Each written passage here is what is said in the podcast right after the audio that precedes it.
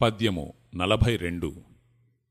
కడక నఖిలములకు నడినాళమందున్న వేగుచుక్క వంటి వెలుగు దిక్కు వెలుగు కన్న దిక్కు వేరెవ్వరున్నారు విశ్వదాభిరామ వినురవేమ భావము సర్వజీవుల శరీరములందు వెన్నుపాములో గల బ్రహ్మనాడి అన్ని నాడుల కంటే ముఖ్యమైనది. దానియందే సకల శరీరములను కదిలించు శక్తి ఇమిడి ఉన్నది. శరీరములోని ప్రతి భాగము యొక్క కదలిక ఆత్మచైతన్య శక్తిదే గుండె స్వయముగా కదలలేదు.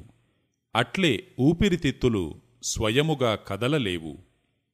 ఉదరములోని జీర్ణాశయము గోడలు కాని గ్రంథులందు రసస్యందన కాని ఆత్మశక్తి లేనిదే స్వయముగా కలుగజాలవు. ఈ పద్ధతి అన్ని శరీరములందు ఒకే విధముగా ఉన్నది.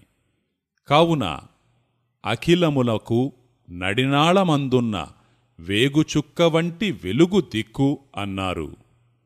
నడినాళమనగా బ్రహ్మనాడిలోని భాగమని వేగుచుక్క అనగా బ్రహ్మనాడిలోని ఆత్మ అని తెలియవలయును.